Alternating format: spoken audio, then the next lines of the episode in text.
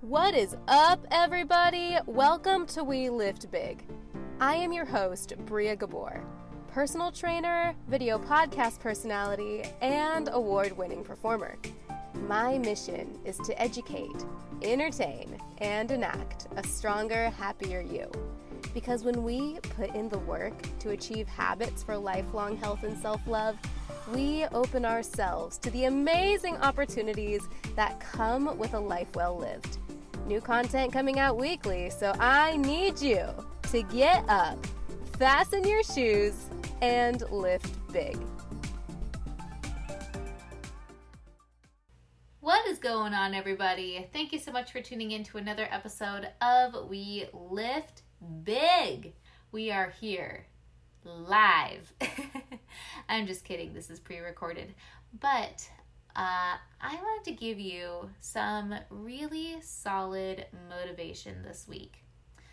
This week, we're talking all about willpower and habits and touching on a lot of things that we've talked about on this podcast before. But I want to talk about willpower specifically because I know it's prevalent in my life and I know it's prevalent in your life because who can relate? You wake up in the morning and you have this this sense of groundedness. You have a clear mind. You can make clear decisions.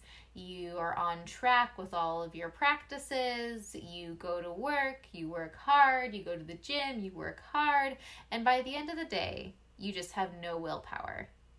You have no motivation. You know that you need that you should cook yourself a good dinner but you just you don't have the feeling for it. You'd rather go out or you know you need to do A, B, and C, but you just are not feeling it. You know, you need to go to the gym after work and you're just not feeling it. That is the beautiful example of using your willpower throughout the day. And most days at the end of the day, we just have low willpower. But instead of just seeing that as a bad thing, I think we can really use it as a tool.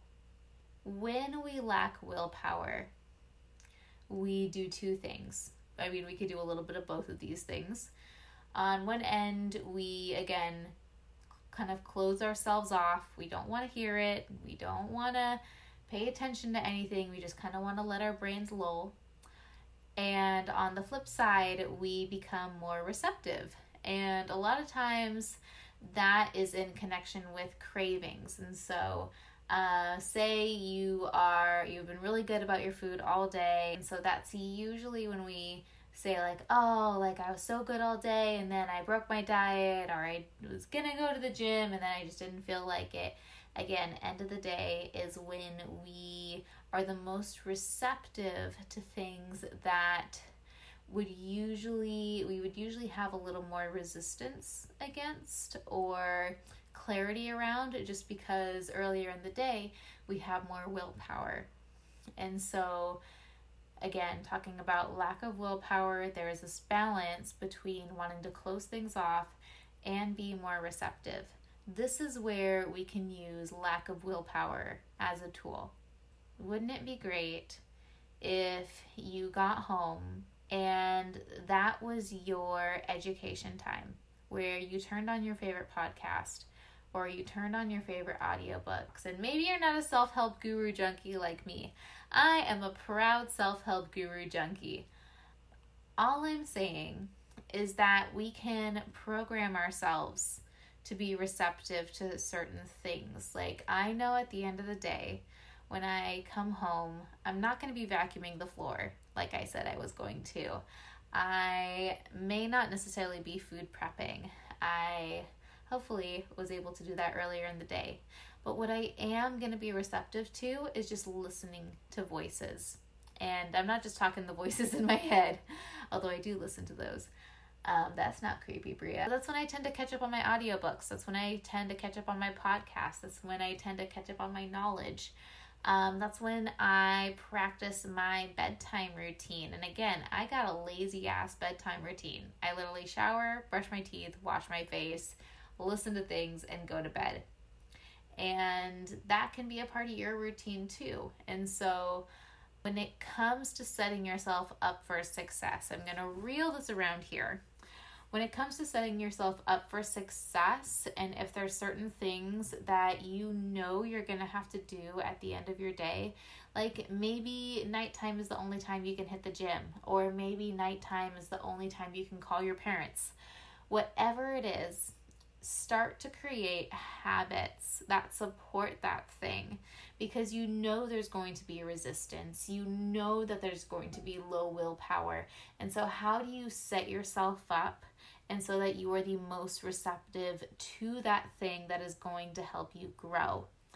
And make you a better person and help you make better choices. How are you going to set yourself up so that you can still do the things you want to do even when you don't feel like it simply because it's the end of the day?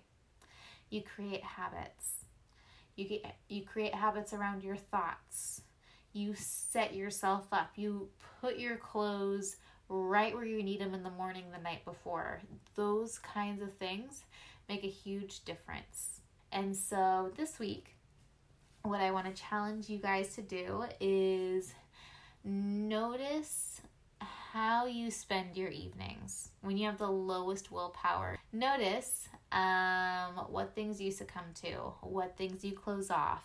Notice things that you want to do in your evenings. What are things that you want to be a part of your evenings? What kind of disciplines do you want to uphold even when the resistance is the hardest. And start to create habits, create these fundamental, like, no way around it habits that are going to create good change in your life, even when you don't have the willpower that you do earlier in the day.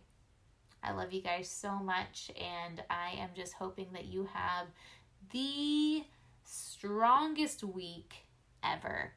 Go kill it. I love you guys.